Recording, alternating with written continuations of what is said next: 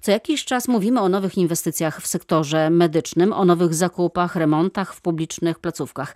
Tym razem o nowym szpitalu laryngologicznym we Wrocławiu. Szpital jest piękny, nowoczesny, ale no właśnie, jest ale. Czy tylko dla bogatych pacjentów? O to pytałam na otwarciu, bo działające od 10 lat Dolnośląskie Centrum Laryngologii ma wprawdzie kontrakt z NFZ-em, ale tylko do końca roku. Pod znakiem zapytania stoi przyjęcie na refundowane zabiegi ponad 3000 pacjentów, którzy już mają wyznaczone terminy przyjęcia. Jak mówi Joanna Mikołajczyk, placówka stara się o kontrakt na następne lata. We wrześniu otrzymaliśmy informację, że nie dostaniemy kontraktu, że nie będzie przedłużona umowa i miesiąc żyłam z taką perspektywą, że będziemy musieli odmówić już wszystkim pacjentom w tym roku, mimo tego, że oni już dokładnie wiedzieli, kiedy mają przewidziany termin zabiegu. W ostatniej chwili na szczęście okazało się, że mamy kontrakt e, przedłużony o te trzy miesiące.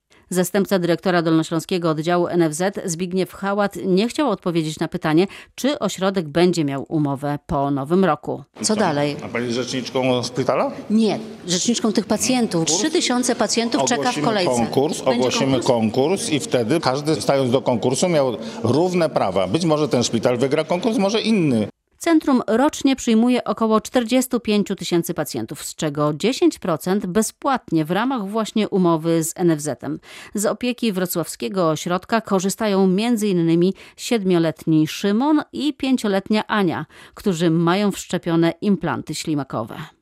Wcześniej nie słyszałem kiedyś. Szymon stracił słuch po zapaleniu opon mózgowych i właśnie dzięki procesorom y, ma możliwość rozwoju. Poszedł teraz do pierwszej klasy szkoły masowej. Umie szybko czytać. Teraz uczy się obecnie gry na pianinie. Myśmy mieli w 100% refundowane i od razu dwa dostaliśmy, bo po zapaleniu opon przysługują dwa. I byliśmy w klinice w Bydgoszczy i cały czas jesteśmy pod opieką e, kliniki i tutaj też jesteśmy pod opieką, czy z akcesoriami, czy ze wszystkim, czy coś się dzieje, to zawsze możemy naprawdę liczyć i nigdy nam nie odmówiono. Nie boimy się o przyszłość. To znaczy, że pani nie musi jeździć z synem do Bydgoszczy czy poza Dolny Śląsk? Nie muszę jeździć, możemy tutaj korzystać, ale też możemy w Bydgoszczy korzystać, bo to te kliniki współpracują ze sobą, także tak jak tutaj pan Mazur powiedział i, i nie mamy naprawdę problemu z niczym. To jest wszystko refundowane, jest wszystko bezpłatne. Ten procesor, on jest na stałe. W tym momencie on nie słyszy na to ucho, bo jest całkowicie głuchy,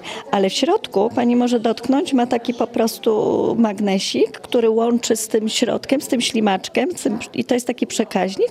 I jak to zakłada, bo to jest na taki przy magnesik i to przetwarza i on słyszy. Także jak nie chce nas słuchać, to sobie ściągnie. No my możemy liczyć na wsparcie na przykład inżynierów klinicznych, którzy pomagają w ustawieniu procesorów. Jakich inżynierów i jakich procesorów? Niech pani opowie. Ania jest dzieckiem niedosłyszącym. Ona się urodziła z głębokim niedosłuchem. Ma wszczepione dwa implanty ślimakowe. No i jak to elektronika. Sama z siebie działać nie może, także, także osoby, które znają się na tym bardzo dobrze, no ustawiają. I to jest na obydwu uszkach, tak? Tak, tak, tak, na obydwu. Czy Ania słyszy? No, Dzięki Ania, temu. Ania słyszy, mówi, pisze, czyta, a ma 5 lat, więc, więc bez, bez tego, bez tego no, ani róż. No, może Ania, jak przestanie się wstydzić, zademonstruje, jak pięknie mówi. Powiesz, jak masz na imię? Bo ja chyba już wiem. A powiedz, a zobacz, co to pani ma fajnego. E, Zobacz, co to jest? Mikrofon. Od kiedy Ania to ma? Pierwszy implant ślimakowy miała wszczepiony, jak miała półtora roku, a rok później drugi. Także dzisiaj jako pięcioletnie dziecko, no tak jak pani słyszy, wspaniale mówi, chodzi do masowego przedszkola, znakomicie dogaduje się ze swoimi rówieśnikami słyszącymi. Nie ma, z- nie ma z tym żadnego problemu. Czy pani miała jak pomoc jakąś wsparcie z NFZ-u? Czy te implanty musiała pani sama kupić? Nie, nie, one są w 100% refundowane. Na pewno, na pewno y, są osoby, które o tym nie wiedzą. Także to trzeba podkreślić, że, że, że y, procesory, no wszczepienie implantu ślimakowego jest refundowane. Konkurs na laryngologię ma być ogłoszony jeszcze w październiku.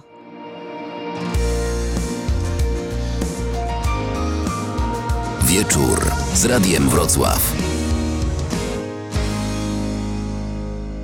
Zmieniamy temat. Gwałtownie rośnie liczba chorych na wirusowe zapalenie wątroby typu A. Według najnowszego raportu Głównego Inspektoratu Sanitarnego w połowie października zanotowano ponad 1900 przypadków, a przez cały ubiegły rok było ich zaledwie 35. Podobnie zresztą jest na Dolnym Śląsku. 112 w tym roku do 4 w ubiegłym. Co się wydarzyło? Skąd taki skok? O tym rozmawiałam z dyrektorem Wojewódzkiej Stacji Sanitarno-Epidemiologicznej we Wrocławiu, Jackiem Klekoczarem. Do 15 października na Dolnym Śląsku zachorowało 112 osób, przynajmniej tyle jest zgłoszonych. W ubiegłym roku, w całym 2016 roku, były cztery zachorowania. W związku z tym, no to jest wzrost kilkudziesięciokrotny. No, na pewno jest to coś, co musi niepokoić. No tylko ten niepokój musi być wymierny w stosunku do zagrożenia. Jednak- Właśnie, czy to jest epidemia? no, na pewno jest to istotny wzrost zagrożenia. No, musimy jednak wziąć pod uwagę, że liczbowo nie jest to strasznie duża liczba. 112 osób, które zachorowały na WZWA, no to nie jest taka bardzo duża ilość. Współczuję tym osobom, ale nie jest to straszna ilość. Na pewno wymaga to dalszej obserwacji, jaki będzie trend. Czy to będzie trend narastający, czy też e, z różnych em, przyczyn to będzie e, no, samowygasająca się wzrost zachorowań. No, na pewno na ten moment to wymaga i szczegółowej obserwacji, skąd to się nam tu nagle wzięło. No właśnie, w całym kraju to prawie e, 2000 przypadków, e, więc ten skok jest e, bardzo wyraźny. I jakie są przypuszczenia? Z czego to może wynikać? No, ja mogę odpowiedzieć, co na Dolnym Śląsku, a szczególnie we Wrocławiu, gdzie we Wrocławiu, w powiecie wrocławskim było z tych 112 75, czyli najwięcej. No takie dosyć istotne źródło zachorowań, no to WZWA jest chorobą brudnych rąk, grupą, którą udało się zidentyfikować. No to są osoby o orientacji homoseksualnej. To jest pewna dosyć spora grupa z tych 75 przypadków, które dotyczą. Kilkanaście przypadków w toku postępowania epidemicznego to są osoby, które zawlekły tą chorobę e, z krajów, e, no, gdzie ten reżim sanitarny, te warunki sanitarne są dużo mniejsze. A to nie tylko Afryka, czy tam jakaś Azja, ale także no, nasi najbliżsi wschodni sąsiedzi. Duży problem z wirusowym zapaleniem wątroby jest chociażby na Ukrainie. No i teraz na pewno należy zwrócić uwagę na to, że skoro tam jest ten problem, A Ukraińców przybywa we Wrocławiu. myśmy jako tylko i wyłącznie powiat, y, Wojewódzka Stacja Sanitarno-Epidemiologiczna w okresie wakacyjnym wydaliśmy między 8 a 10 tysięcy książeczek zdrowia do celów sanitarnych, gdzie zdecydowana, zdecydowana większość tych osób będzie pracowała e, no, w gastronomii, w handlu. No i to osoby nawet nieświadome tego, prawda? Z punktu widzenia sanitarnego też to należy brać pod uwagę, bo póki co te 112 to nie jest straszną liczbą, to nie wymaga moim zdaniem przestawienia jakiegoś systemu ochrony zdrowia, bo z tym sobie, tymi siłami zapewne jesteśmy w stanie bardzo dobrze poradzić. Natomiast jeśli to będzie narastało, prawda, no to wtedy na pewno należy po- podjąć jakieś inne kroki. Chociażby tutaj mamy doskonałą broń w postaci szczepień. Chociaż szczepionek zabrakło. No właśnie, rzeczywiście nie ma tych szczepionek teraz e, we Wrocławiu, nie można ich kupić? No wiem, że są trudności. My też mamy raptem parę sztuk tych szczepionek. Wiem, że mają się lada moment y, pojawić, no bo tutaj to szczepienie jest zalecane, prawda? Także tak naprawdę w hurtowniach, w aptekach no, odgrywa rolę rynek. No jest zapotrzebowanie, to te szczepionki się ściąga, e, tak sądzę. Natomiast no, jak nie było wcześniej zainteresowania, no to ich po prostu nie było. A tak naprawdę kto się szczepi? Kto się- Głównie chyba ludzie wyjeżdżający gdzieś z Te zagranicy. szczepienia są zalecane przede wszystkim dla wyjeżdżających i te osoby się rzeczywiście szczepiły. Jest mapka, gdzie są kraje, no, szczególnie tam, gdzie jest ten niski poziom e, reżim sanitarny, to jest Azja, Afryka i tam te osoby się coraz większej ilości szczepiły. No, jeśli ten problem będzie narastał, no to zapewne trzeba będzie wyodrębnić jakieś inne grupy ryzyka, które, które będą poddane tym szczepieniom. Ale tak jak mówię, no, na razie jest problem, tylko no, trzeba obserwować, w jakim kierunku to się podąży. Będą jakieś zamówienia dodatkowe właśnie na tą szczepionkę? No na pewno my do Sanepidu y, już zamówiliśmy te szczepienia, tylko tak jak mówię, to są szczepienia odpłatne, zalecane, nieobowiązkowe na ten moment. Jeśli zaszczepię się teraz, już, to kiedy będę miała odporność? Parę tygodni. No też musimy wiedzieć, że jest to choroba, która jednak najczęściej przebiega skąpo lub bezobjawowo. Tam raptem 20% osób, e, tak mówią statystyki, wymaga hospitalizacji, czy ten przebieg jest e, cięższy. A to oznacza też, że można być chorym i o tym nie wiedzieć. No można być chorym i o tym nie wiedzieć. No jak skąpo objawowo, no to też e, no, mogę o tym nawet nie wiedzieć. No źle się czuję, bolą mnie kości, prawda? Na jakiś stan podżółtaczkowy mogę nawet nie zwrócić uwagę. No i wtedy zarażam, ale uważam siebie za zdrowego.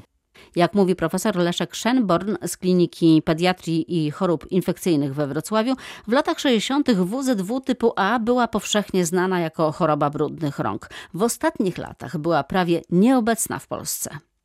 Kiedyś bardzo częsta w Polsce choroba, tak zwana żółtaczka pokarmowa, WZWA, prawda, choroba brudnych rąk, była powszechnie występującą chorobą. Jako dziecko pamiętam wielokrotnie akcje obwijanych bandażami i, i, i moczonych w floraminie bandaży, misek, w których musieliśmy myć ręce, bo to było zakażenie przenoszące się. No to jak ja byłem w szkole, to były lata 60., 70. I wtedy był to poważny problem w Polsce. Tak, i cały czas. I Polska miała tak zwane, była w fazie endemiczności wysokiej, że często, ciągle byliśmy swoje zachorowania. W latach 80. nastąpiła znaczna poprawa i występowały był czas epidemiczny, tak zwanej endemiczności niskiej. To znaczy, że występowały zakażenia własne w postaci ognisk epidemicznych, ale coraz o mniejszym zasięgu. No i nastąpił później okres y, bardzo rzadkich zachorowań. Do czego to prowadzi? To znaczy, że nie ma naturalnej odporności. Czyli populacja młodych ludzi poniżej 40 roku życia to nie miała w ogóle szans zetknąć się z tym wirusem, czyli nie posiada naturalnej odporności. Przez wiele lat w ogóle pojedyncze przypadki zachorowań na WZWA odnotowywaliśmy i to były przypadki zawleczone z krajów, gdzie ta zakażenie występuje endemicznie, czyli powszechnie. Najczęściej to z Egiptu, prawda? W zeszłym roku w całej Polsce było tych przypadków 35, na Dolnym Śląsku zaledwie 4. Co się takiego wydarzyło, że mamy teraz na wrzesień przypadków w Polsce prawie 2000. Każda epidemia się rozpędza. Musimy tutaj wziąć pod uwagę długi okres wylęgania. To jest 2 do 6 tygodni, czyli żeby następny przypadek powstał, musi minąć 6 tygodni, prawda? I później jeszcze następny. Także myślę, że jesteśmy, można się spodziewać, że te przypadki jeszcze wzrosną, a mogę to powiedzieć dlatego, że rzeczywiście młoda populacja nie ma odporności. Ta epidemia sprawdzi poziom higieny w Polsce. Zobaczymy, czy ona się sama ograniczy, czy będzie się rozwijać. Wiadomo o tych 120 przypadkach na Dolnym Śląsku, czy 2000 w Polsce, ale chorych może być więcej. Na pewno jest więcej, dlatego że połowa, co najmniej połowa przypadków UZWA przebiega bezobjawowo. Ale to nie musi dotyczyć osób dorosłych, bo zwróćmy uwagę na taki fakt, że w naturalnych warunkach zakażenie tym wirusem dotyczyło przede wszystkim dzieci.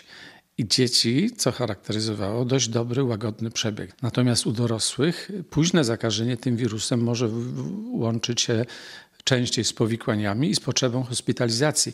I tak, ze względu na to, że na razie to są osoby dorosłe, można przyjąć, że może jednak większość z nich była hospitalizowana niż mniejszość. Natomiast w przypadku dzieci to, to wiem, że po prostu wiele z tych zakażeń przebiega bezobjawowo. Jak to wygląda? Właśnie na początku nie ma objawów, a potem po czym się poznaje, że ta choroba się pojawiła? To w tej chorobie, w tym zakażeniu też jest to groźne, że pacjent jest najbardziej zakaźny, kiedy w ogóle nie ma żadnych objawów choroby, ani żadnego bólu, prawda, ani żadnej żółtaczki przede wszystkim, bo już takie objawy gorszego samopoczucia, bólu brzuszka, na przykład w przypadku dzieci mogą występować. My tu mamy klasyczny przykład, mieliśmy rodzeństwo, hospitalizowane, gdzie dziewczynka przyszła z zapaleniem wątroby żółtaczką, a brat tylko go balał brzuch. Nie miał nawet podwyższonych prób wątrobowych, nie miał dodatnich wyników w kierunku tego zakażenia, ale to wszystko zrobiło się w ciągu następnych dni i po nawet już na sam koniec pojawiła się żółtaczka, kiedy myśmy już go do domu wypisywali, prawda? Ten okres żółtaczkowy to jest okres już znikomej zakaźności dla otoczenia, ale wtedy dla ludzi jest to widoczna choroba.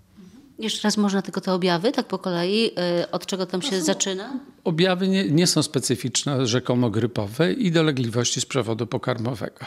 Tutaj bym polecał wszystkim lekarzom, chirurgom, którzy będą konsultować dzieci z bólami brzucha, prawda, żeby wykonywać badanie właśnie w kierunku oznaczenia aktywności enzymów wątrobowych, bo wzrost enzymów mógłby wskazywać na to, że mamy do czynienia y, z osobą zakażoną i dopiero wtedy wykonywać dalsze badania w kierunku, co może być przyczyną tego zapalenia wątroby. Co bym chciał zwrócić jeszcze uwagę, że Wcześniej zakażenie WZWA może być przenoszone również innymi drogami niż bezpośredni kontakt. Ten wirus może być w zanieczyszczonej wodzie. W tej chwili jesteśmy już poza sezonem letnim, ale w lecie, na przykład kąpiel takiej osoby, która wydalała tego wirusa do stojącego zbiornika wody niechlorowany, na przykład stawu, małego jeziorka, prawda, albo napicie się wody ze strumienia, prawda, mogło też powodować masowe za, zakażenie i takie w przeszłości obserwowaliśmy. Myślę, że to nie jest w tej chwili możliwe.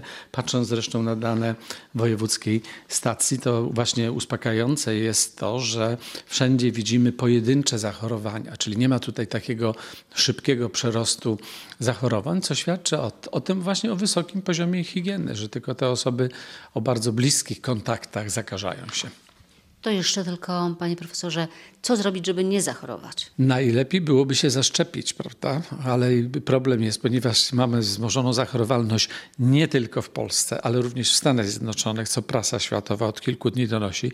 Tam, proszę Państwa, jest tylko pięć, ponad 500 zachorowań i cały świat o tym mówi. W Polsce mamy 1200 w całej Polsce. Już 2000. Już 2000? To są najnowsze dane, prawie 2000. No to już jest epidemia, bo ja patrzyłem na poprzedni meldunek, był jeszcze 1200, czyli właśnie to jest ta dynamika, że jeżeli było, jak już im więcej ludzi zakaże, tym więcej natychmiast się zakaże. No i teraz zobaczymy. Kula śnieżna.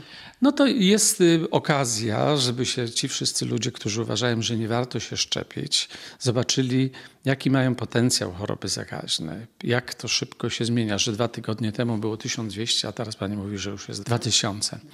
No więc to jest potencjał.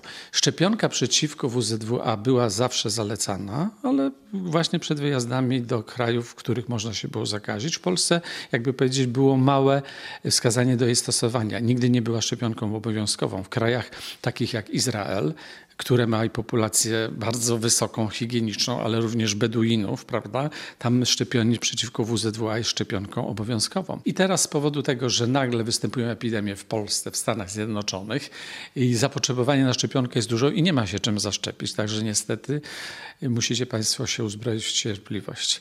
Bo nie ma co latać po aptekach, jej po prostu nie ma. Czyli po prostu trzeba po prostu bardzo skrupulatnie myć ręce, mieć kontakt z osobami, co do których ma się wiedzę, czy mogą być, czy nie są zakażone, myć owoce, prawda, bo wirus może być, bo to jest choroba brudnych rąk. Warto dodać, że najlepszą ochroną jest szczepienie. Dwie dawki podane w odstępie 6 tygodni zabezpieczają pacjenta na całe życie. Zarażenia można także uniknąć myjąc ręce czy owoce. To zawsze, niezależnie od tego, czy jest wzrost zachorowań, czy też nie. W radiowym oddziale ratunkowym na dziś to już wszystko. Elżbieta Osowicz, dziękuję za uwagę. Zapraszam jak zwykle na wtorkowy wieczór za tydzień.